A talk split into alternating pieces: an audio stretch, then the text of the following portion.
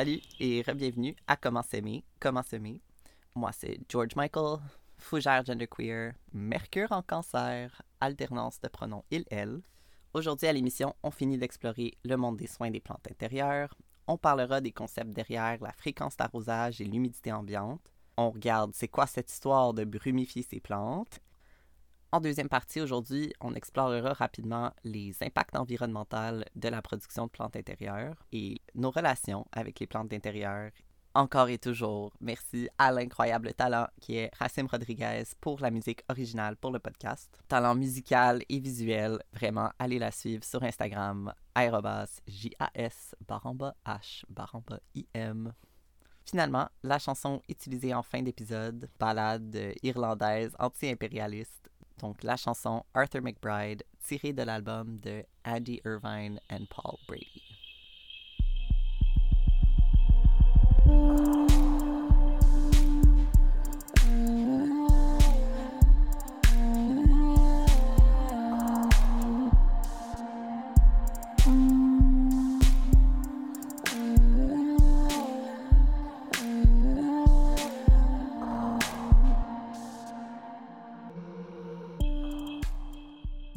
Grande question, la grande question qu'on va toujours entendre, on s'en sort pas, et c'est tout le temps à quelle fréquence est-ce qu'on arrose? Puis pour répondre à ça, je vais faire un petit détour pour regarder comment en fait est-ce que la terre s'assèche dans un pot. Évidemment, vous l'avez sûrement deviné, la façon principale, ben, c'est l'évaporation. Puis l'évaporation, ça va se faire de plusieurs façons, à différents rythmes. On a le soleil qui frappe le sol directement et va venir faire évaporer l'eau dans le sol. C'est pour ça, entre autres, à l'extérieur, dans les jardins extérieurs, on va mettre du paillis, hein, cette espèce de couverture végétale-là, de bois ou de feuilles ou de tiges ou peu importe, qui va venir comme créer une espèce de tampon pour éviter l'évaporation directe de l'eau par le soleil dans le sol. On a ben, la température. Hein. Si tu as une plante qui est proche d'un calorifère, ben, on ne s'étonne pas que l'eau dans le pot va s'évaporer à cause des sources de chaleur. Donc, il n'y a pas juste le soleil qui assèche les pots, il y a aussi toute autre source de chaleur. Une plante dans une cuisine où il fait froid en hiver, ça va pas s'évaporer au même rythme qu'une plante à côté d'une poêle à bois, évidemment. Une plante en été qui est dans une pièce qui a de l'air climatisé aussi va pas s'évaporer au même rythme. On va voir euh, l'air climatisé dans pas long. Là. Il y a beaucoup de plantes qui aiment pas ça, puis euh, on verra plutôt dans la section humidité pourquoi. Finalement, pour l'évaporation, ben évidemment, il y a l'évaporation directement par les feuilles. Donc, si vous voulez bien me joindre pour un mini mini cours de bio, en fait, il faut vraiment imaginer que l'eau, c'est vraiment comme une chaîne. Hein? Puis c'est une chaîne qui va passer de bord en bord de la plupart des végétaux avec des systèmes vasculaires. Donc là, on parle pas nécessairement de mousse ou d'algues ou ces choses-là la chaîne d'eau va venir passer par le pot, dans les racines, va monter dans la tise, jusque dans les feuilles. Et même dans un certain sens, la chaîne d'eau est connectée entre la feuille et l'air parce qu'il y, a, y de l'eau hein, dans l'air, il y a de l'eau sous forme gazeuse. Donc, avec l'action du soleil, les molécules d'eau dans la feuille vont venir s'évaporer, donc vont venir passer de l'état liquide dans la plante à l'état gazeux dans l'air. Et ces quelques morceaux de molécules-là de la chaîne d'eau qui sont passés de la feuille à l'air, dans le fond, ce que ça fait, c'est que ça va comme venir tirer sur la chaîne d'eau. Donc, en tirant sur cette chaîne-là, dans le fond, on va venir tirer l'eau qu'il y a dans le pot. Et c'est comme ça qu'avec l'évaporation par les feuilles, qu'on vient tirer l'eau dans le pot avec ces chaînes d'eau-là. Parce qu'on veut tout le temps chercher à remplacer l'eau qui est passée sous forme gazeuse pour ne pas créer de vide, hein, parce que c'est lorsqu'on manque d'eau, comme ça, on s'en doute que là, on a des problèmes de sécheresse, puis il y a toutes sortes d'autres carences qui vont venir embarquer. Donc, on s'en doute, une plante qui est exposée au gros soleil, ben, cette chaîne d'eau-là va être tirée beaucoup plus rapidement et au final, on va boire l'eau qui est dans le pot beaucoup plus rapidement. Donc, où je veux en venir avec toute cette histoire-là d'évaporation, ben, c'est que logiquement, euh, vous le savez déjà, en été, une plante qui a plus d'heures de soleil va boire beaucoup plus d'eau qu'une plante en hiver. Les semaines ensoleillées, la plante va boire beaucoup plus d'eau que les semaines nuageuses. Puis là, je raconte tout ça parce que quand j'entends la question combien de fois j'arrose ma plante par semaine, ben encore une fois, je trouve que c'est une question qui n'est pas utile à se poser. C'est comme une fausse question. Il y a juste tellement trop de facteurs d'influence qu'il n'y a personne qui va pouvoir te donner une réponse valide. Une personne qui dit avec assurance, là, ah ouais, ça, euh, cette plante-là, c'est deux fois, une fois, euh, trois fois par semaine, comme méfiez-vous, la personne, elle, ne sait pas s'il y a un calorifère ou non à côté de ta plante. La personne, elle sait pas à côté de quelle fenêtre tu as mis ta plante. La personne, elle sait pas si tu parles de l'hiver ou de l'été. La question à se poser, vraiment, je le répète, c'est combien est-ce qu'on laisse la terre se dessécher entre les arrosages? Et pour vous, ben, ça se traduit par plusieurs choses. Ça veut dire, OK, cette plante-là qui a besoin d'un certain dessèchement, comment ça se traduit au niveau du toucher? C'est quoi la texture? C'est quoi la sensation que je veux sentir dans mes doigts qui me laisse savoir, OK, c'est bon, tu peux arroser? Après ça, ça va être à vous de venir observer c'est quoi la fréquence d'arrosage vous allez observer comme ça au fil des semaines que ben, le moment idéal d'arrosage pour plusieurs des plantes dans votre salle de bain, par exemple, euh, ben, ça se trouve tout le temps à être comme entre, je sais pas, 5 et 8 jours en hiver, euh, des fois euh, deux fois par semaine, plus en été. Ben, vous allez au fil du temps comme développer cette espèce d'horloge interne-là qui vous dit, selon les différents moments de l'année, OK, ça y est, je pense que ma, ma plante est comme due, ou tu vas le sentir durant les semaines plus ensoleillées. Ah, ok, je pense que normalement j'attends comme aux cinq jours, mais là, c'était vraiment une semaine, une, semaine, une semaine chaude euh, cette semaine. Euh, je vais comme aller voir un peu plus tôt. Tout ça pour dire que les gens qui me disent, ben moi j'arrose tous les dimanches. Ok, ben, tu sais, ça se peut, là, honnêtement, qu'il y a quelques espèces chez toi que ça donne, que lors certains moments de l'année, euh, que ça fonctionne super bien pour eux, tu sais, que ce cycle d'arrosage-là soit congruent avec leurs besoins en arrosage. Mais généralement, je dirais que c'est une technique qui est très peu fiable hein, de faire ça selon un horaire externe. Ou c'est une technique qu'il faut constamment réadapter aux réalités saisonnières. Puis tu sais, on se le dit, là, un bon arrosage, c'est difficile. D'abord, pour la simple raison que nous, en tant qu'individus, on essaie de recréer les conditions euh, de mère nature. Hein. On, joue à Dieu essentiellement pour une grande variété de plantes, tous issus de milieux différents, où justement, mère nature, euh, elle déverse pas son eau comme ça de la même façon, selon les saisons, selon les milieux, selon où la plante se trouve dans ces milieux-là mais là, on essaie de simuler plusieurs écosystèmes différents, puis on essaie de recréer ces cycles naturels-là à la maison, euh, ben, en plus de vivre notre vie de mortel, euh, d'essayer de répondre à nos besoins de base. Euh, je garantis que nous-mêmes, on n'est vraiment pas bon pour s'hydrater adéquatement. C'est vraiment beaucoup de demander à quelqu'un d'arroser adéquatement. Puis je pense qu'on se dit souvent que ah, ben, les plantes, c'est moins évolué que les animaux, que ça doit être plus facile d'entretien. Mais comme je pense pas que c'est nécessairement vrai, tu sais. Je pense que c'est juste qu'on trouve ça plus facile, on trouve ça plus négligeable, mettons, les besoins des plantes. Les plantes sont construites en fonction d'un milieu précis, avec des besoins en eau précis. Ce que ça fait au niveau de l'arrosage des plantes, d'être des humains qui simulent des écosystèmes précis, c'est qu'au final, ce qu'on offre la plupart du temps sont soit des conditions de surarrosage ou des conditions de sous-arrosage pour nos plantes. Puis je comprends, tu sais, dans la vie, c'est juste pas possible de tout le temps attendre le exactement bon moment de dessèchement pour pouvoir arroser. Tu sais, je suis pas un monstre, je comprends ça. Fait que souvent, pour moi, c'est comme, OK, cette plante-là, je pourrais attendre encore deux jours avant de l'arroser. Mais euh, comme j'ai déjà une semaine de pas possible devant moi, puis si je l'arrose pas tout de suite, euh, ben, honnêtement, là, je sais que je vais oublier de le faire. Puis là, ça va devoir attendre la fin de semaine prochaine, lorsque je refais surface après ma grosse semaine. Puis cette plante-là, à ce moment-là, elle risque d'avoir soif depuis quelques jours déjà. Donc là, je dois faire un choix. Un choix. Est-ce que je surarrose un petit peu maintenant ou est-ce que j'attends au risque de la sous-arroser plus tard? Donc, comment moi, personnellement, je tranche sur la question de sur ou sous-arroser ma plante, comme dans un exemple que je viens de nommer, où idéalement j'attendrai un peu encore euh, avant d'arroser, mais que dû à des contraintes de temps ou d'énergie, dans les prochains jours, j'ai comme pas super le choix, ben, il y a plusieurs facteurs qui vont venir influencer ma décision. Ces facteurs d'influence-là, ben, d'abord et toujours, vous me voyez venir, c'est ce que je sais de ma plante, un exemple évident, ben, un cactus. fuck it, là, je sais clairement qu'elle préfère être sous-arrosée pendant quelques jours que être sur-arrosée. C'est quand même facile hein, dans ce cas-ci, selon ce que je sais des besoins plutôt particuliers de cette espèce-là. Une autre chose que je vais faire, c'est regarder la météo, clairement. Ben, est-ce que c'est l'été, puis il fait super chaud, puis super soleil dans les prochains jours? Ben là, vous l'avez deviné, euh, on arrose, on n'hésite pas. Pareillement, euh, dans le cas où c'est l'hiver, puis que c'est super nuageux toute la semaine, ben là, vous vous en doutez, on va peut-être attendre encore un petit peu avant d'arroser. Puis là, on s'entend. Euh, des fois, en hiver, parce qu'il fait froid, justement, dépendamment d'où vous habitez, euh, des fois, on n'a pas tout le temps le contrôle sur le chauffage, particulièrement dans les blocs appartements, où là, des fois, le chauffage, il blaste à fond durant l'hiver.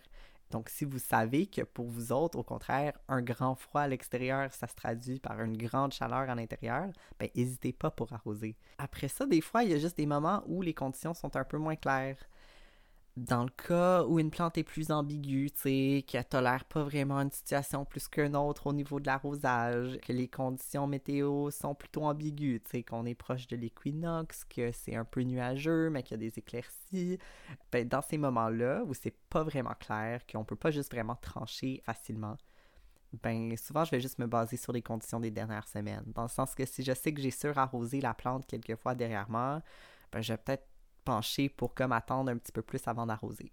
Si au contraire, ma plante a manqué d'eau, euh, oups, quelquefois cet hiver à, à côté du calorifère, puis qu'elle a peut-être subi un petit peu de dommages, que quelques feuilles ont bruni, euh, ben, je vais peut-être plus opter pour arroser activement plutôt que de risquer un non-dessèchement.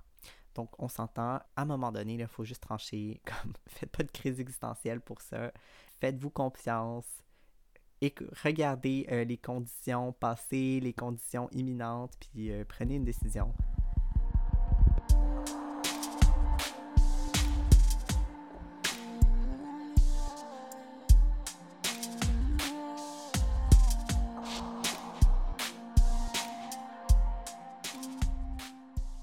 Euh, hélas, je vais vous parler d'humidité.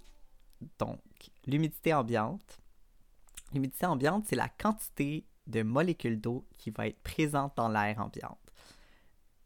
Donc, pour certaines plantes, euh, c'est vraiment important, pour pas qu'elles brûlent, d'avoir des hauts taux d'humidité. Pour d'autres plantes, ça a plus ou moins d'influence. Comme pour l'arrosage et l'ensoleillement, c'est important de savoir les besoins en humidité relative de chacune de vos plantes parce que ça risque de déterminer l'emplacement de votre plante ou bien des attentions qu'elle va avoir de besoin. D'abord, qu'est-ce qui va déterminer les taux d'humidité dans vos espaces intérieurs?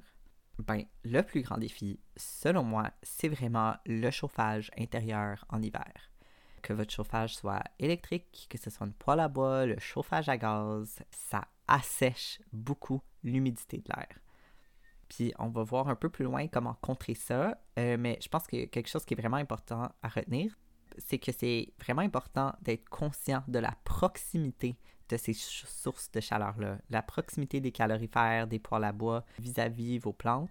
Souvent, dans le design des espaces intérieurs, les calorifères vont être placés sous les fenêtres. Hein. Bon, question que l'air chaud va bloquer l'air froid de rentrée, blablabla. Mais pour les plantes intérieures, c'est quand même gossant parce que souvent les endroits avec le plus de soleil direct se situent directement sous ou juste à côté des calorifères. Donc, comme j'ai dit dans l'intro, l'important pour moi, pour les gens qui ont des plantes intérieures, c'est vraiment d'apprendre à être conscient des environnements qu'on offre à nos plantes. Puis, ça inclut en grande partie être conscient de la présence de nos calorifères, de nos sources de chaleur ou nos sources de froid aussi. Hein. En été, les airs clim ont euh, beaucoup comme effet de venir dessécher l'air ambiant. Puis souvent, parce que quand on rentre dans une pièce avec l'air clim, c'est comme plus frais évidemment, puis la sensation sur la peau fait qu'on a l'impression que l'air est pas sec. sais, même que des fois, on va avoir l'impression que c'est plus humide. Mais dans les faits, les airs clim agissent vraiment comme un léger déshumidificateur. Donc, il faut quand même faire attention en été, les conditions euh, fraîches et desséchées, euh, ça peut quand même faire capoter beaucoup de plantes. Soyez à l'affût si vous avez des airs climatisés puis que vous commencez à les faire rouler un petit peu plus souvent de comment vos plantes réagissent à votre air climatisé. Prochainement, comment augmenter euh, l'humidité ambiante pour vos plantes? Puis là, je dis augmenter parce que j'ai très rarement vu des situations ou des milieux intérieurs qui sont trop humides pour les plantes. La plupart du temps, ce que je vois, c'est que les milieux, sont trop peu humides. Honnêtement, là, si vous avez des conditions trop humides, si votre maison, pour peu importe la raison, a juste une humidité vraiment riche, ben, soit honnêtement vos plantes vont l'air d'être vraiment heureuses ou vous allez commencer à avoir des problèmes au niveau des maladies fongiques. Donc si vous avez des milieux trop humides, juste restez à l'affût des signes de moisissure. Et sinon, profitez-en. Puis trouvez-vous des plantes qui seraient normalement vraiment dures d'entretien dans les milieux secs, mais profitez du fait que vous avez un milieu super humide euh, sans effort additionnel. Mais pour ceux et celles, pour celles qui n'ont pas cette option-là et qui cherchent de différentes manières à faire augmenter l'humidité de l'air, ben, il y a plusieurs techniques quand même. Il y a plusieurs setups, des infrastructures qu'on peut mettre en place pour contrer la déshumidification. Première technique, technique que je mentionne depuis le début de l'émission, c'est vraiment de trouver les endroits opportuns dans la maison. Ça peut être simplement de distancer vos plantes des sources de dessèchement. Bon, les mettre, comme j'ai dit plus tôt, les mettre plus loin des calorifères, plus loin des airs clim. Mais vraiment, les bons soins pour les plantes intérieures, c'est vraiment une question d'être stratégique de l'emplacement des plantes dans la maison. Moi, personnellement, là où j'habite présentement, j'ai la chance d'avoir une salle de bain avec une belle fenêtre direction sud, une salle de bain toute peinturée en blanche, donc beaucoup de lumière indirecte. Donc, dans la salle de bain sont tous les plantes, les fougères, les azalées, c'est tous les plantes qui ont vraiment besoin d'une lumière indirecte et d'une humidité élevée. Et c'est pas parce que le milieu est comme naturellement plus humide, c'est vraiment juste qu'à chaque fois que quelqu'un prend un bain ou que quelqu'un prend une douche, bien, ça va venir augmenter l'humidité ambiante de l'air. Et bien, avec quatre personnes dans la maison, assez rapidement, on crée un milieu très propice, très riche en humidité pour nos plantes, particulièrement en hiver. Clairement, si votre salle de bain offre suffisamment de soleil, ce qui est vraiment pas le cas pour tout le monde, mais c'est vraiment, il y a vraiment manière de travailler avec sa salle de bain, de fixer des étagères pour que les plantes qui aiment l'humidité puissent apprécier de cette humidité-là. Ça nous ramène, encore une fois, à savoir les conditions, les environnements que nos maisons offrent à nos plantes. Travailler avec les environnements qu'on a plutôt que de choisir des espèces qui sont juste pas compatibles avec l'espace Deuxième truc pour augmenter l'humidité, c'est que les plantes, lorsqu'elles sont placées ensemble, vont retenir beaucoup plus l'humidité que les plantes en isolé. Si on pense aux forêts tropicales, si tu enlèves toutes les couches de plantes puis que tu les mets toutes comme en, distanciation sociale, même si c'est à un pied de distance entre elles, ben euh, ça va pas prendre de temps d'avoir desséché toute cette forêt-là tu auras tout défait le microclimat que les plantes se sont bâties, toute leur manière de capter puis de garder l'humidité entre les différentes couches de la forêt. La mode, souvent pour les plantes intérieures, c'est comme d'avoir toutes nos plantes en isolé dans différents coins de la pièce. Puis c'est très design intérieur, c'est très esthétique, mais c'est pas nécessairement pratique pour les plantes. Donc, quand on peut mettre toutes nos plantes comme en tapon, les placer de manière à créer des microclimats, ultimement, à créer différentes strates de hauteur, ben, l'humidité va être beaucoup plus retenue entre les différentes étagères de feuillage, étages de feuillage, pardon. Donc, c'est une façon de retenir un petit peu plus d'humidité c'est une bonne nouvelle, entre autres. Si vous êtes quelqu'un qui, votre appartement n'a pas beaucoup de fenêtres optimales, qui n'a pas beaucoup de lumière, puis que vous n'avez pas le choix un peu, anyway, déjà de mettre toutes vos plantes comme dans la même pièce de la cuisine ou autour de la même fenêtre, euh, surtout en hiver, ben, c'est vraiment pas une mauvaise chose. Comme au contraire, les plantes vont souvent apprécier, je crois, être euh, placées comme ça en groupe. J'ajouterais juste le bémol que c'est quand même important dans ces moments-là de faire un petit peu plus attention aux bébés, un petit peu plus à, tous les pathogènes, en fait, les, champignons aussi, à cause évidemment qu'elles se propageront beaucoup plus rapidement s'il y a une éclosion de quoi que ce soit. Donc, juste d'être un petit peu plus vigilant, vigilante.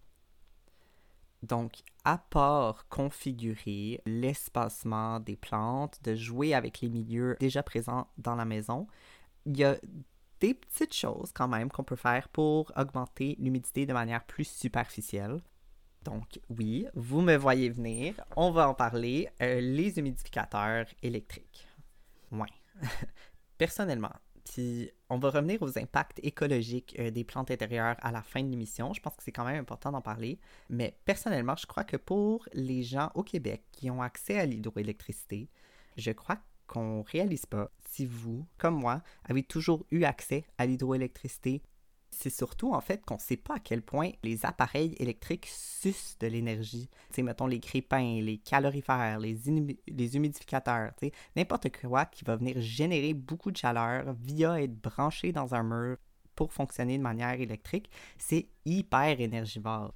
Si vous fonctionnez à la génératrice, je pense que vous gaspillerez pas tout votre gaz à faire fonctionner un humidificateur quand on a toujours habité avec l'hydroélectricité, on n'a pas ce baromètre-là interne. C'est dur de savoir tout de suite les choses qui, qui coûtent beaucoup d'énergie ou non. Bref, pour moi, les humidificateurs, ça doit d'abord servir pour les humains, les plantes en second. Dans le sens où je connais pas vos histoires, je connais pas vos besoins de santé, vos histoires de sinus, peu importe. Si tu es quelqu'un qui a besoin d'humidificateur, mon but ici, c'est vraiment pas de te shamer on s'entend que la vaste majorité de la consommation d'énergie, ça vient des industries et non directement des consommateurs. Donc, il faut tellement faire attention de ne pas tomber dans le piège de shamer les usages individuels des ressources. Je trouve que c'est une technique hyper énergivore pour améliorer la qualité de vie de nos plantes intérieures. Puis, je pose la question, est-ce vraiment éthique pour les individus qui peuvent se permettre ce luxe-là, d'utiliser ces ressources-là hyper énergivores pour simuler un milieu naturel? Est-ce vraiment à quoi ces ressources-là devraient être allouées? Simuler des milieux naturels de manière énergivore qui bénéficient ultimement uniquement juste celles qui ont le, le luxe pardon, en matière, en ressources, en espace, d'avoir puis de profiter de ces plantes-là dans le sens où les milieux naturels créent de l'énergie. Les milieux naturels, c'est bénéfique pour tout le monde. Mais les milieux artificiels, énergivores, qui bénéficient juste celles qui ont le luxe de s'offrir ces milieux-là à l'intérieur de leur maison, comme personnellement, j'ai vraiment de la misère à justifier que mes plantes intérieures ont besoin d'utiliser ces ressources énergétiques-là. Puis encore une fois, je parle pas des humains qui ont des besoins de santé nécessitant des humidificateurs. Enfin, je crois que vous avez compris mon questionnement. À vous de décider ce que vous voulez faire avec ces informations-là, avec ces questionnements-là. Il y a d'autres options pour les plantes intérieures que milieu hyper, hyper sec ou humidificateur électrique. La quatrième technique euh, qu'on voit assez souvent, c'est le fameux push-push. Euh, push-push, c'est d'ailleurs mon mot Kebs préféré. Puis, OK, donc c'est quoi cette histoire-là de push-push? Est-ce que c'est vraiment nécessaire? À quelle fréquence on le fait? Pourquoi on ferait ça? Je vais tenter de démêler tout ça. Selon ma compréhension personnelle, la logique que je retiens derrière les push-push, je dis pas que c'est, encore une fois, je dis pas que j'ai la vérité absolue pour rien. Pensez jamais que quelqu'un, encore moins un podcasteur, a une vérité absolue sur quoi que ce soit. C'est vraiment ce que j'en retiens de l'utilisation des push-push. Push-push. Donc, la logique que je retire, c'est que le push-push ajoute de l'eau dans l'environnement de la plante. L'idée étant que ces petites gouttelettes que vous créez vont ultimement augmenter l'humidité ambiante. Ces gouttelettes-là sont d'abord sous forme liquide. Puis lorsque l'eau est encore sous forme liquide, elle va comme plus ou moins avoir d'impact direct sur l'humidité lorsqu'elle est sous forme liquide. Souvent, ça va venir produire des problèmes de pourriture. D'ailleurs, pour les plantes, surtout les plantes poilues, et ce sont des plantes qui apprécient rarement le contact direct avec de l'eau ou un contact prolongé avec de l'eau. faites vraiment attention à, à quelle plante vous push-pushez. Je crois que ce qui fait que ces gouttelettes liquides-là sont bénéfiques, c'est que lorsqu'elles s'évaporent, lorsque ces molécules d'eau-là se retrouvent maintenant dans l'air proche de la plante, c'est là que le taux d'humidité augmente et c'est là que vous avez une humidité ambiante plus riche. Donc, tant pour éviter la pourriture sur les surfaces des plantes que pour s'assurer d'une évaporation plus rapide des gouttelettes, on utilise souvent le setting de push-push le plus fin. Il y a même manière d'acheter des, espèces de fancy, euh, je sais pas comment appeler ça, là, un brumificateur, quelque chose comme ça. Tu sais, l'espèce de push-push vraiment qui va vraiment venir créer une petite bruine, une petite brume sous une espèce de pompe à pression.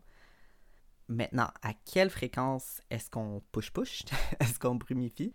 Ben, d'abord, j'attendrai tout le temps que les gouttes précédentes se soient évaporées. Encore une fois, pour éviter que ces milieux-là stagnent dans l'eau.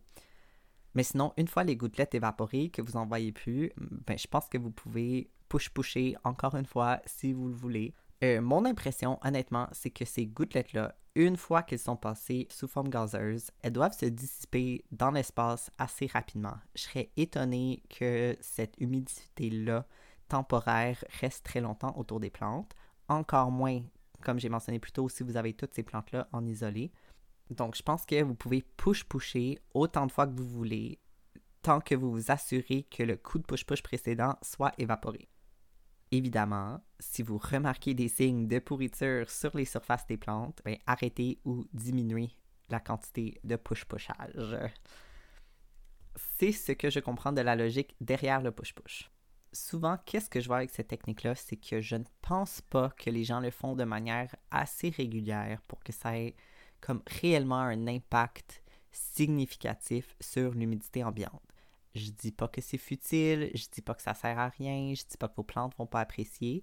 Je dis juste que je doute du fait de le faire de manière très infréquente, c'est une fois par jour, comme honnêtement, je sais pas à quel point ça fait une différence. Cela dit, si ça vous aide à sentir que vous aimez votre plante, si justement, si quand j'ai dit qu'il ne faut pas arroser ces plantes trop souvent, particulièrement si vous travaillez de la maison durant une pandémie, il n'y a rien qui vous empêche de push-pusher plus souvent comme manière de, donner une petite, une petite douche d'amour à vos plantes. Mais si vous êtes une push-pusheuse, un push-pusher infréquent, je pense que c'est comme une manière de montrer de l'amour, mais je dirais pas que c'est ce qui va faire que votre milieu va être particulièrement plus humide. Encore une fois, d'après ma compréhension personnelle de l'utilisation de cet outil. La prochaine technique, c'est quelque chose que j'ai vu ma grand-mère faire, et c'est de mettre un plateau sous nos plantes imaginez n'importe quoi, un plateau de cuisine, peu importe, généralement plus large que le pot en question, hein, qui va quand même couvrir un petit peu la, base des feuilles, euh, qui est pas trop profond, qui a max, euh, je sais pas, max 2 pouces de rebord, dans laquelle on peut placer des roches et qu'on va remplir avec une couche d'eau, je dirais environ euh, un pouce d'eau moins, dans le fond du plateau idéalement, on place ce plateau-là dans un endroit qui est au soleil ou qui est relativement proche d'un calorifère ou d'une autre source de chaleur. Puis ce que ça fait, comme pour les gouttelettes, c'est que l'eau va être évaporée tranquillement. Parce que les roches, lorsqu'elles sont placées à côté d'une source de chaleur, vont pouvoir retenir une masse thermique qui va augmenter la température de l'eau. Puis en plus, ben, c'est vraiment cute. La méthode du plateau, mettons, contrairement au push-push, ça va vraiment assurer une évaporation plus constante, hein, on s'entend. Moi qui est quelqu'un qui est plus dans l'optique euh, jardinier, jardinière euh, paresseuse, ben, je trouve ça juste beaucoup plus facile. Maintenant, oui, vous vous en doutez, il y a des plantes qui vont venir boire l'eau par le bas. Euh, il y a sûrement des espèces qui vont aimer ça, d'avoir accès à l'eau comme ça tout le temps. Il y a peut-être des espèces qui vont pas aimer ça. Euh, à vous de voir. Le pot lui-même n'est pas obligé d'être dans le plateau, c'est surtout qu'on veut que le plateau soit sous le feuillage. Il n'y a rien qui vous empêche de trouver une manière de comme surélever le pot un petit peu de manière à ce que le pot qui est par-dessus le plateau ne touche pas directement à l'eau. Donc, je sais pas, un vieux frisbee, peu importe ce que vous trouvez, et placez votre pot par-dessus cet objet-là pour surélever le pot pour ne pas que le bas du pot puisse boire l'eau dans le plateau, mais de manière à ce que le plateau soit en dessous de la plante, particulièrement en dessous du feuillage de la plante. Donc voilà, le soleil, les sources de chaleur vont venir faire évaporer l'eau en dessous du feuillage, donc offrir une humidité ambiante plus élevée, plus fréquente à la plante je vais quand même recommander de laver le plateau une fois de temps en temps, particulièrement lorsqu'on voit une épaisseur de champignons, une épaisseur, une épaisseur d'algues, une population d'insectes qui semble s'être installée dans le plateau. Dans ce cas, on peut simplement sortir le plateau dehors, sortir dans le bain, euh, peu importe. On, peut brosser le plateau avec un petit savon ou du vinaigre. On peut tremper les roches avec un peu de vinaigre dilué hein, pour augmenter l'acidité, donc de potentiellement tuer les champignons, tuer les algues, tuer les, les œufs potentiels d'insectes qui sont sur ces roches-là. Évidemment, si ça crée vraiment des problèmes fongiques ou si vous soupçonnez que ça crée des problèmes fongiques, euh, n'hésitez pas à enlever le plateau. Le plus dur avec cette technique-là, honnêtement, c'est vraiment juste de trouver une installation qui fonctionne. Une installation qu'on trouve cute, qu'on trouve pas laide. De mettre les mains finalement sur le bon plateau, sur la bonne place au soleil. Ça demande quand même plus de patentage, mais tu sais, honnêtement, selon moi, ce qui fait un ou une bonne jardinière, c'est notre capacité à patenter des structures, des pots, de trouver comment faire des trous de drainage dans les pots pas de trous, de fabriquer des tuteurs, des macramés, de toutes sortes de façons intéressantes. Si t'es quelqu'un qui est constamment en train de regarder un peu euh, ben, dans les packs de recyclage, on regarde au bord des rues, dans les bazars d'église, tu sais, de tout le temps garder son, son œil ouvert comme ça. Mettons dans ce cas-ci sur un matériel qui ferait un beau plateau. on voudrait regarder, qui est de la bonne taille euh, pour notre bord de fenêtre ou pour notre table ou peu importe. Mais c'est ça, tu sais, tu peux pas juste aller au Ikea acheter ton plateau préfet. Ça demande plus de patentage que ça. Donc, ma dernière technique pour aider l'humidité, peut-être qu'il y en a d'autres, sûrement qu'il y en a d'autres. Si vous les connaissez, n'hésitez pas à les partager avec votre entourage. Donc, la dernière technique pour moi, puis à part placer mes plantes dans un milieu stratégique, ce que moi je fais personnellement, je fais fuck all. Je fais rien pour aider l'humidité. Je suis pas une push-pusheuse, une push-pushers. Vous pouvez toujours faire le test de rien faire. Et si la plante montre aucun signe de mécontentement, aucun signe d'assèchement, que la plante est loin du calorifère, ben, sachez que des fois, rien faire, ça reste une option pour vous. selon la plante, selon le lieu où elle se trouve. Personnellement, j'ai juste pas d'espèce particulièrement exigeante en humidité à l'extérieur de ma salle de bain. Je ne comprends pas pourquoi on se casse la tête pour offrir des milieux artificiels quand on peut juste trouver des plantes qui sont moins exigeantes, qui sont plus compatibles avec les milieux qu'on a déjà. Donc, à vous de voir, cher détective. Mais moi, je suis très euh, la loi du moindre effort, OK? Puis, je connais pas vos vies. Je dis pas que vous êtes cave de vouloir garder des plantes qui sont plus exigeantes en humidité. Euh, je connais des gens, par exemple, qui achètent des palmiers pour leur terrasse pour l'été, puis qui veulent l'hiverner à l'intérieur durant l'hiver pour pouvoir la ressortir euh, l'été prochain. Les palmiers, évidemment, sont des plantes qui demandent une humidité plus constante, plus élevée. Donc, je comprends que des fois, ça vaut la peine de, se battre un peu pour un milieu humide euh, si ça veut dire ultimement pouvoir garder euh, des espèces qu'on aime. Mais sinon, c'est ça, c'est vraiment des fois investir plus de temps à court terme dans un setup, comme les plateaux d'eau par exemple, ça peut aider à diminuer les efforts à long terme pour garder cette plante-là humide. C'est ce qu'il y en est pour la section humidité une dernière chose, la dernière chose, j'ai l'impression de tout le temps dire ça, la dernière chose pour la section eau. Donc, si vous avez la chance d'avoir accès à une eau potable municipale qui sort directement de votre robinet, les chances que cette eau-là ait été rendue potable, entre guillemets, c'est à cause qu'ils sont passés par tout un processus d'assainissement, qui ont été filtrés plusieurs fois. Et finalement, une des dernières choses qu'on fait pour assainir l'eau, c'est qu'on ajoute des produits chimiques pour stériliser l'eau, tels que le chlore. Donc, si vous voyez apparaître, puis honnêtement, c'est pas mal juste une question de temps, si vous voyez apparaître une espèce de mince couche comme calcaireuse, c'est comme une couche d'ion, euh, une espèce de couche blanche un peu poudreuse sur le top euh, du sol dans vos pots de plantes intérieures.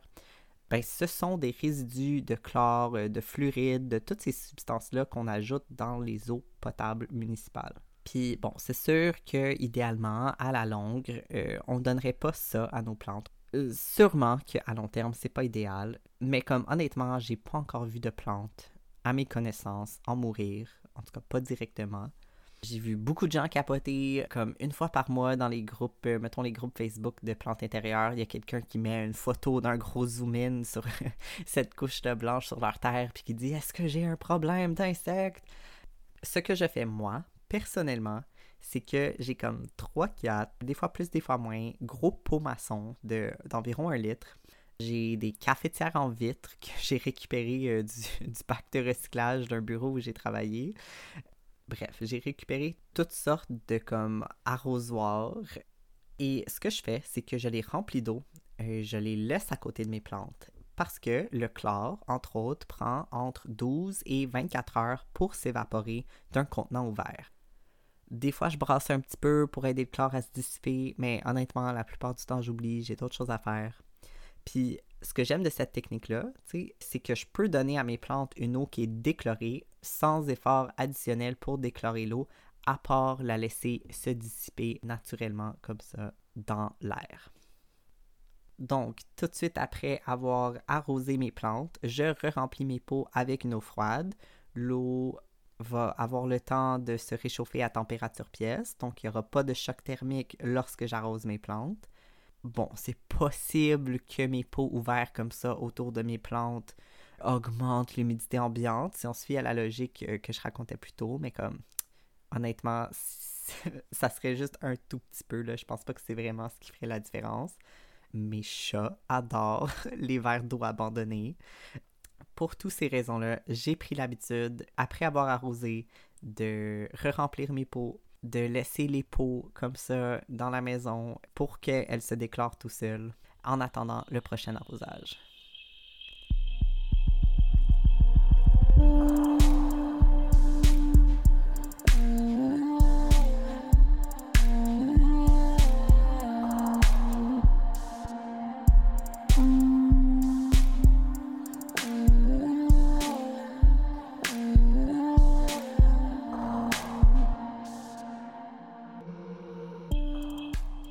Avant de vous quitter, avant de conclure ces capsules sur les plantes intérieures, j'aimerais parler un peu de nos relations aux plantes.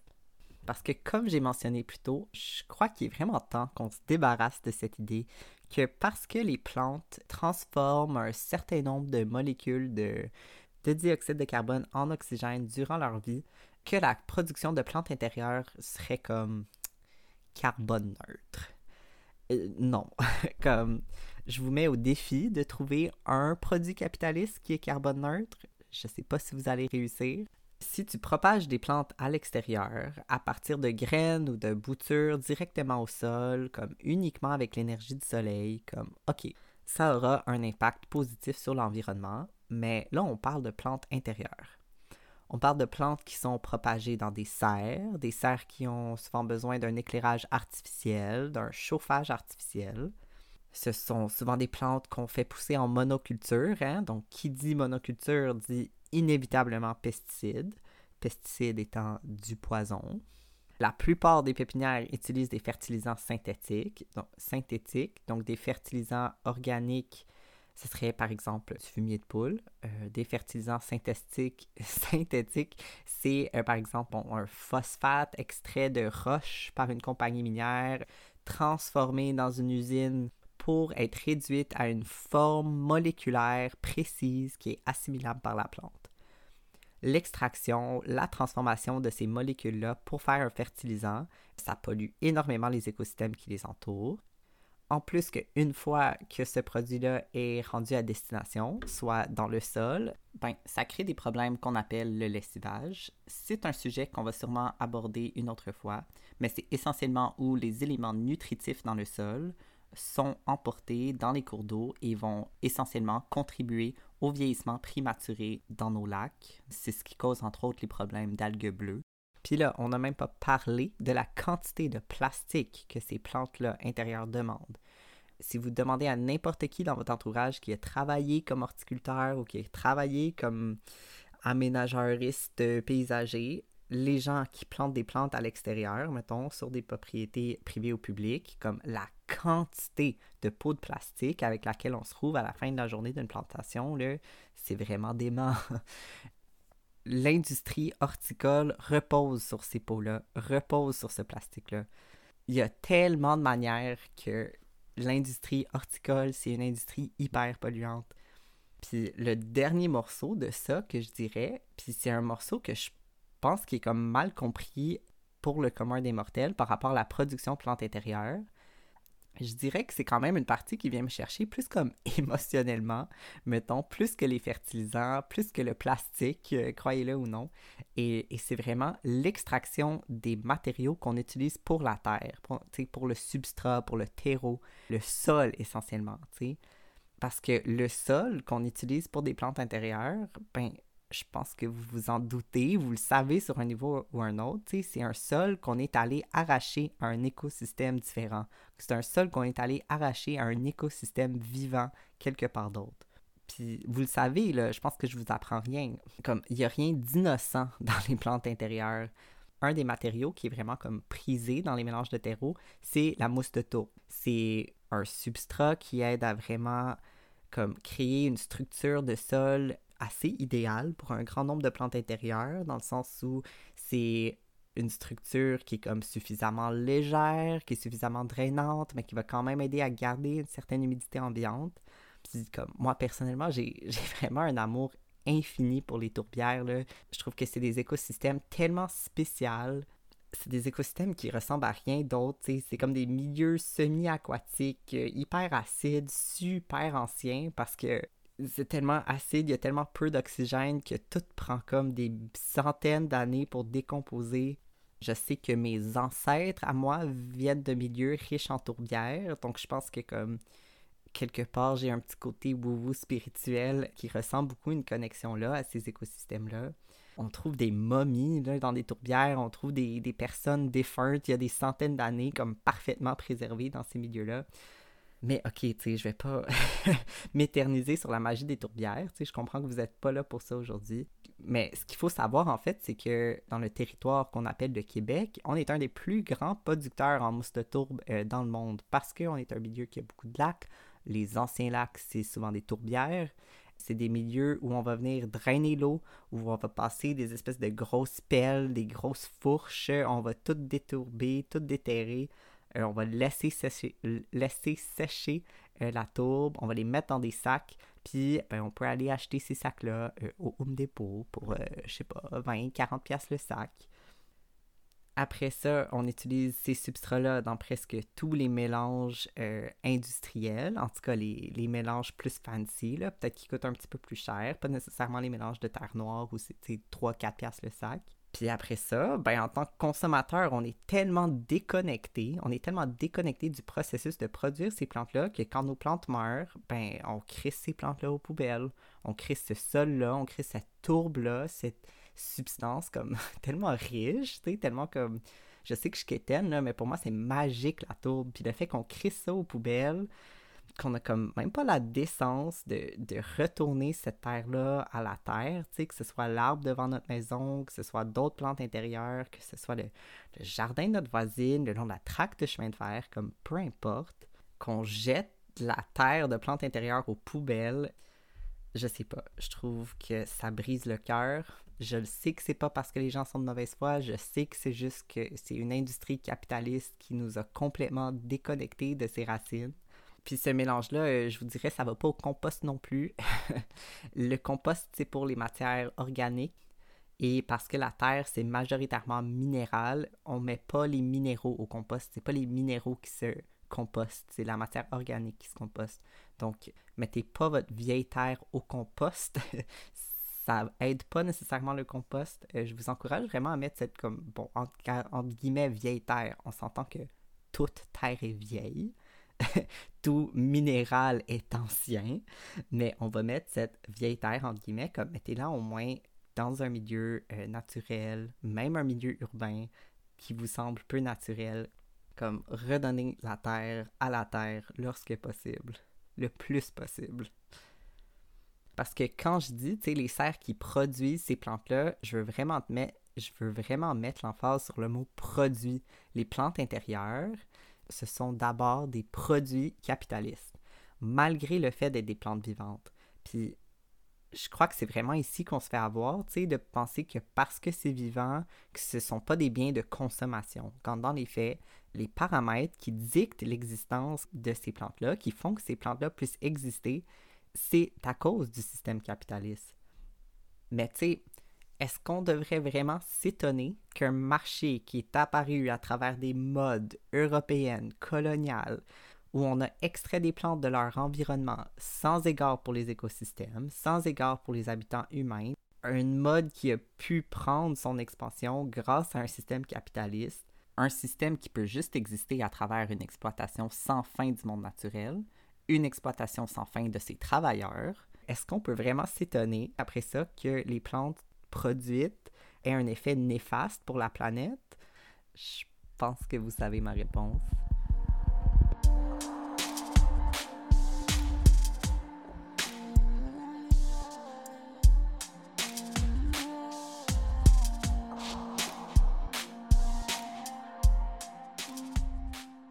La dernière chose que je dirais sur les plantes intérieures pour euh, les quelques prochaines semaines, quelques mois, je dirais peut-être ma plus grosse crotte sur le cœur par rapport au mode des plantes intérieures, c'est que je crois qu'en partie, il y a des gens qui veulent des plantes intérieures parce que c'est un décor cute. L'idée d'avoir des plantes comme en arrière-plan, ben on s'entend, ça fit quand même un certain comme esthétisme contemporain, si on veut, tu sais d'avoir des palmiers dans des cages d'escalier, d'avoir des plantes grimpantes à l'intérieur des cafés ou à l'intérieur des bureaux. Comme c'est clair que les entreprises répondent à cet intérêt, cette mode des plantes intérieures.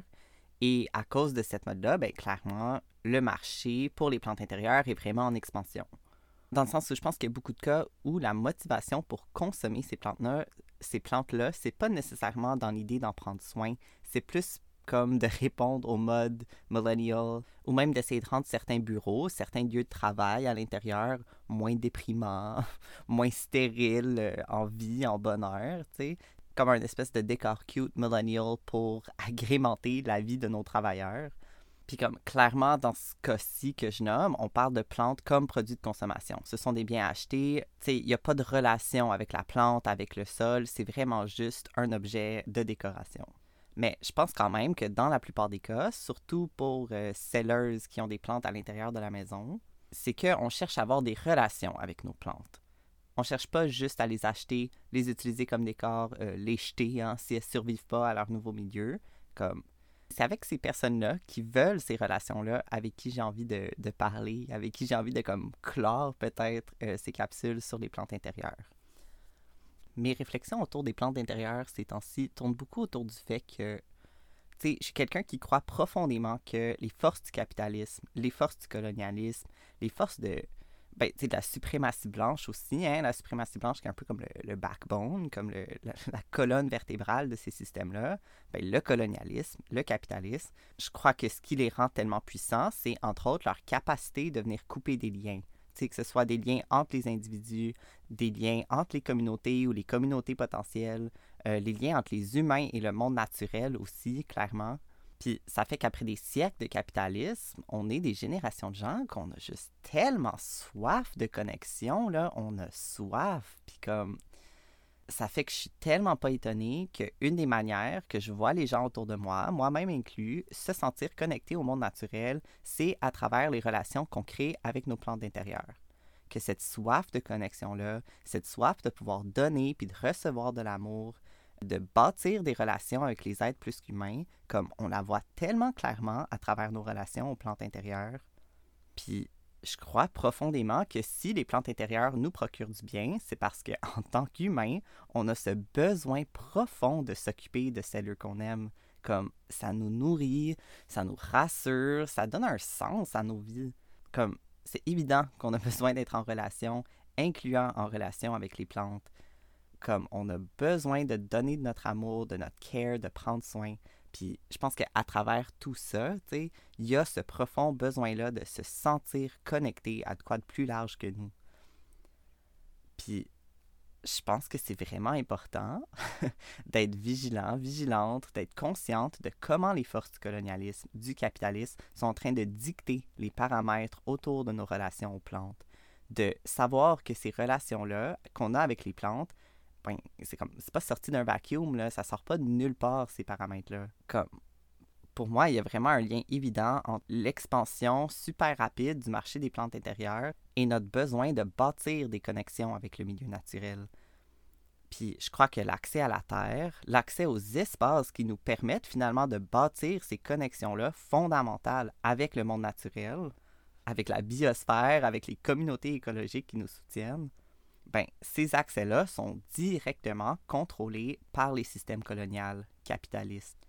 Dans le territoire euh, arbitraire qu'on appelle le Québec ou le Canada, comme, comment cet accès-là à la terre se manifeste, comment les systèmes que je viens de nommer contrôlent cet accès-là, ça affecte tout le monde qui vit sur le territoire, dans le sens où, pour le meilleur ou pour le pire, selon tes privilèges, tu te situes dans cette distribution coloniale capitaliste des richesses.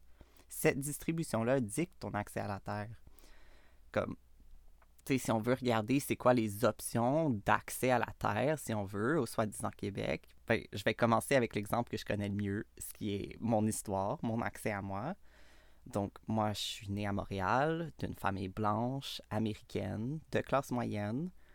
L'accès à la nature, entre guillemets, que j'ai eu plus jeune, ben, ça a d'abord été dans le jardin, dans la cour de mes parents en ville. Donc, déjà là, mes parents qui avaient le cash pour s'acheter une maison à Montréal. Sinon, à part le, petit jardin, euh, la cour derrière chez mes parents, ben, mon accès à la nature, ça a pendant longtemps été les parcs publics, les parcs de quartier, euh, des terrains vagues, n'importe quel lieu ex-industriel euh, abandonné, comme tout ce qui est d'accès public finalement. Hein. Ce qui inclut aussi les parcs nationaux, si tu as accès à une voiture pour te rendre là.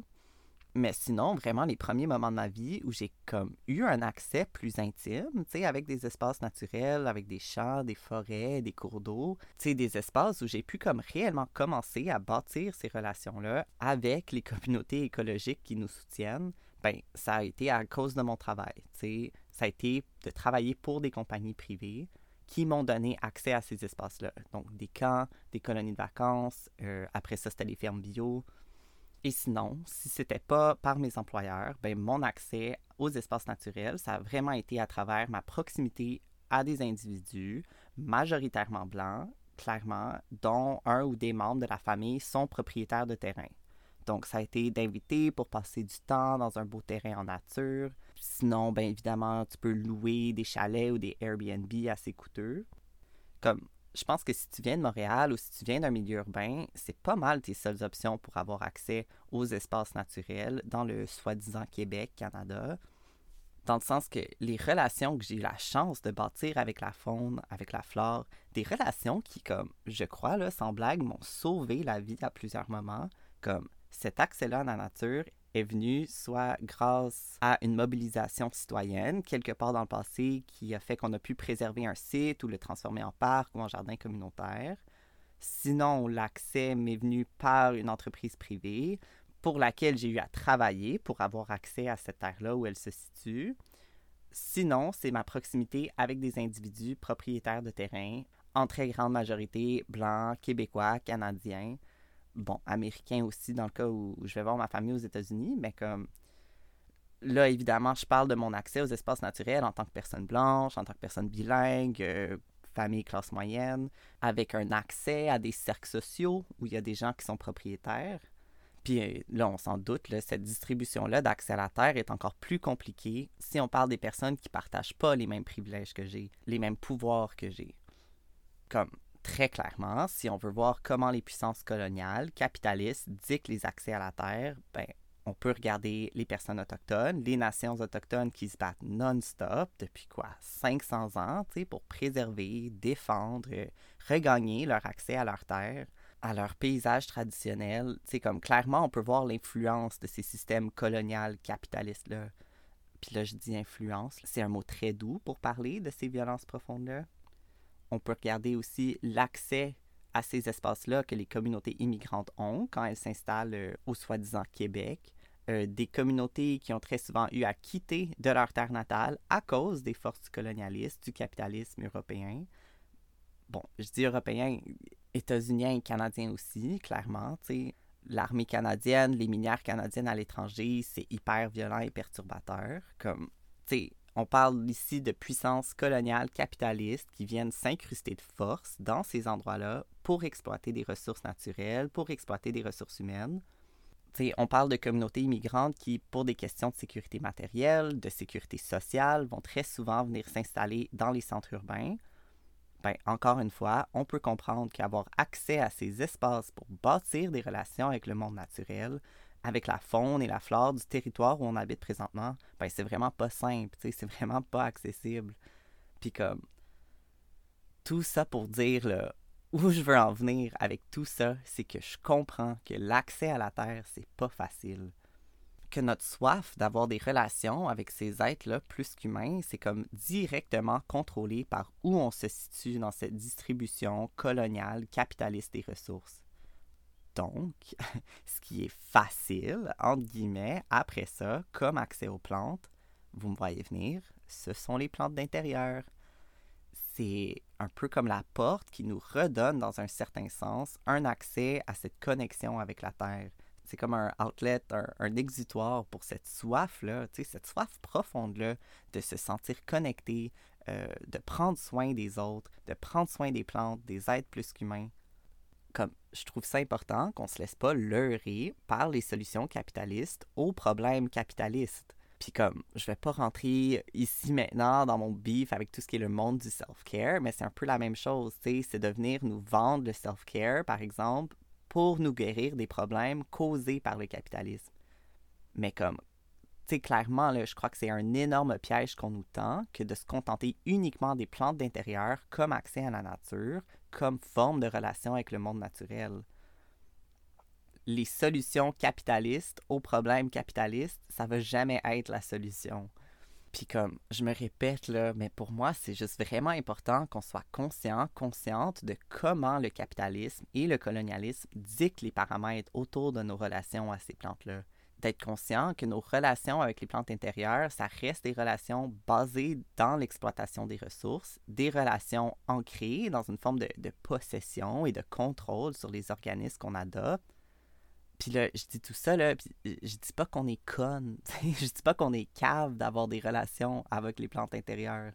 Comme le fait de ne pas avoir accès à ces relations-là qui nous soutiennent, c'est une barrière matérielle, une barrière politique très réelle. Puis comme combler ce besoin-là, d'avoir ces relations-là, tu sais, je vais jamais pouvoir trouver ce cave comme clairement, ça sert à rien de juger les gens qui n'ont pas accès aux espaces pour créer des relations avec la Terre, se contenter des relations qui nous sont accessibles, comme les plantes d'intérieur. Tu sais, comme il y a des relations au monde naturel qui ont très sérieusement sauvé ma vie, comme on a besoin de relations avec les plantes. Mais clairement, le fait de voir cette industrie-là, l'industrie horticole, capitaliste, hyper destructive, comme venir nous offrir cette espèce de, fausse libération, ben comme c'est sûr que ça me fait réagir. Puis là, c'est ici, avec cette crotte sur le cœur-là, euh, que je me retrouve euh, tard le soir, euh, sur Instagram, super fâché quand il y a une autre page de mime de plantes qui upload une photo qui montre l'espèce de comme bonheur total, euphorisante que d'être dans un centre jardin ou de remplir compulsivement notre maison avec des plantes d'intérieur. Puis comme, à chaque fois, là, je me dis genre, merde, là, mais tu sais, ça devrait être un champ, ça devrait être une forêt, ça devrait être un cours d'eau qui nous amène ce sentiment-là d'être nourri, euh, ce sentiment d'être hyper supporté, ce sentiment comme euphorisant, tu sais. Ça devrait pas être un magasin, tu ça devrait pas être des produits de consommation capitalistes avec des pratiques horticoles super fucked up qui nous amènent cette paix-là, cette soutenance-là au final, pour moi, prendre soin des plantes, c'est pas juste prendre soin des plantes qu'on possède, c'est des plantes qui sont sur nos propriétés privées. Pour moi, comment prendre soin des plantes, comment prendre soin de nos milieux naturels, c'est comme indissociable des forces des industries, des forces du capitalisme, des forces du colonialisme. ce sont ces forces-là qui contrôlent nos relations aux plantes, qui nous empêchent d'être en bonne relation avec les plantes. Puis là, comme oui, clairement, dans ma wish list de solutions, ben, je voudrais bien la fin du capitalisme, euh, des propriétés privées, qu'on se débarrasse enfin de ces structures coloniales que pour les personnes blanches ici, que nos ancêtres colons ont créées, que nous, on maintient activement et dont on bénéficie activement à tous les jours. Comme je crois que comme personne blanche, on pense souvent à la colonisation dans des termes comme un peu abstraits. Ça reste très, très. Comme ça reste très théorique pour nous souvent comme si le colonialisme, mettons, ça affecterait juste les personnes autochtones. Comme si le colonialisme dans nos vies, c'était pas des conditions très matérielles. Je crois qu'on reconnaît pas que tout le monde dans le soi-disant Canada se retrouve quelque part dans ce système colonial. C'est juste que pour plusieurs d'entre nous, on se retrouve du côté avec beaucoup plus de sécurité matérielle, avec beaucoup plus de sécurité sociale, avec plus d'accès aux espaces naturels, comme la distribution des richesses, de l'accès à la terre, de la sécurité matérielle, euh, la sécurité sociale, elle est coloniale, tu sais, que tu sois du côté qui en jouit ou non. Puis là, tu sais, je sais pas là, je dis vraiment pas que j'ai les réponses à quoi que ce soit, vraiment pas.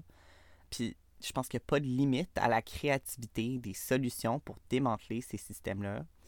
Clairement, je crois que de manière très concrète, matériellement, politiquement, c'est notre responsabilité en tant que colons, comme personnes blanches, d'activement participer au démantèlement de ces systèmes-là, de soutenir les différentes initiatives autochtones, les initiatives de, land back, hein, de comme retour de la terre, de soutenir les initiatives de justice puis de sécurité alimentaire pour tous, euh, de s'attaquer au racisme, au racisme environnemental, de soutenir le travail qui offre la possibilité aux personnes migrantes d'avoir plus de sécurité matérielle, plus de sécurité sociale, d'avoir un réel accès aux espaces pour créer des liens avec le monde naturel. Comme moi, là, dans la vie, je crois pas que ça existe des alliés. Hot take. Comme je crois que ce qui existe, c'est de participer ou de faire des actes de solidarité. Ce qui existe, ce sont des pratiques de solidarité pour moi, allié, c'est dans l'action. C'est pas tellement où on croit se situer dans nos valeurs. Comme concrètement, moi, mes valeurs décoloniales, ben, elles valent rien ou très peu sans les actions derrière pour baquer ces valeurs-là.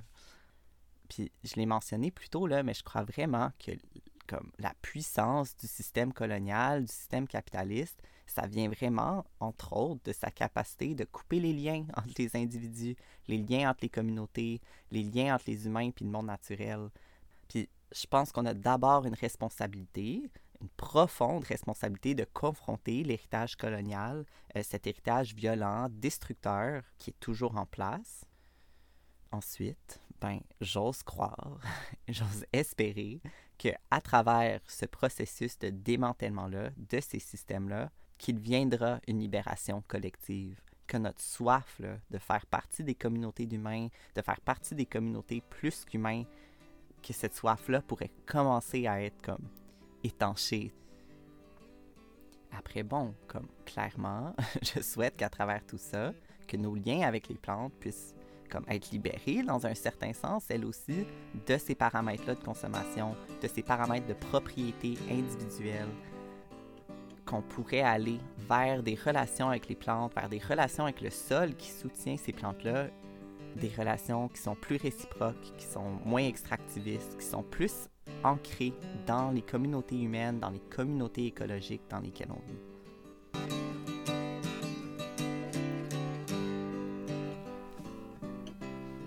C'est ce qu'il y en est pour les capsules plutôt horticoles du début de la saison chaude il n'y aura pas d'épisode exceptionnellement la semaine prochaine, mais dans les prochaines semaines viendront des épisodes sur les masculinités, les transidentités, la dépression, les pratiques de solidarité et bien sûr sur mon amour infiniment profond pour les fleurs de lilas.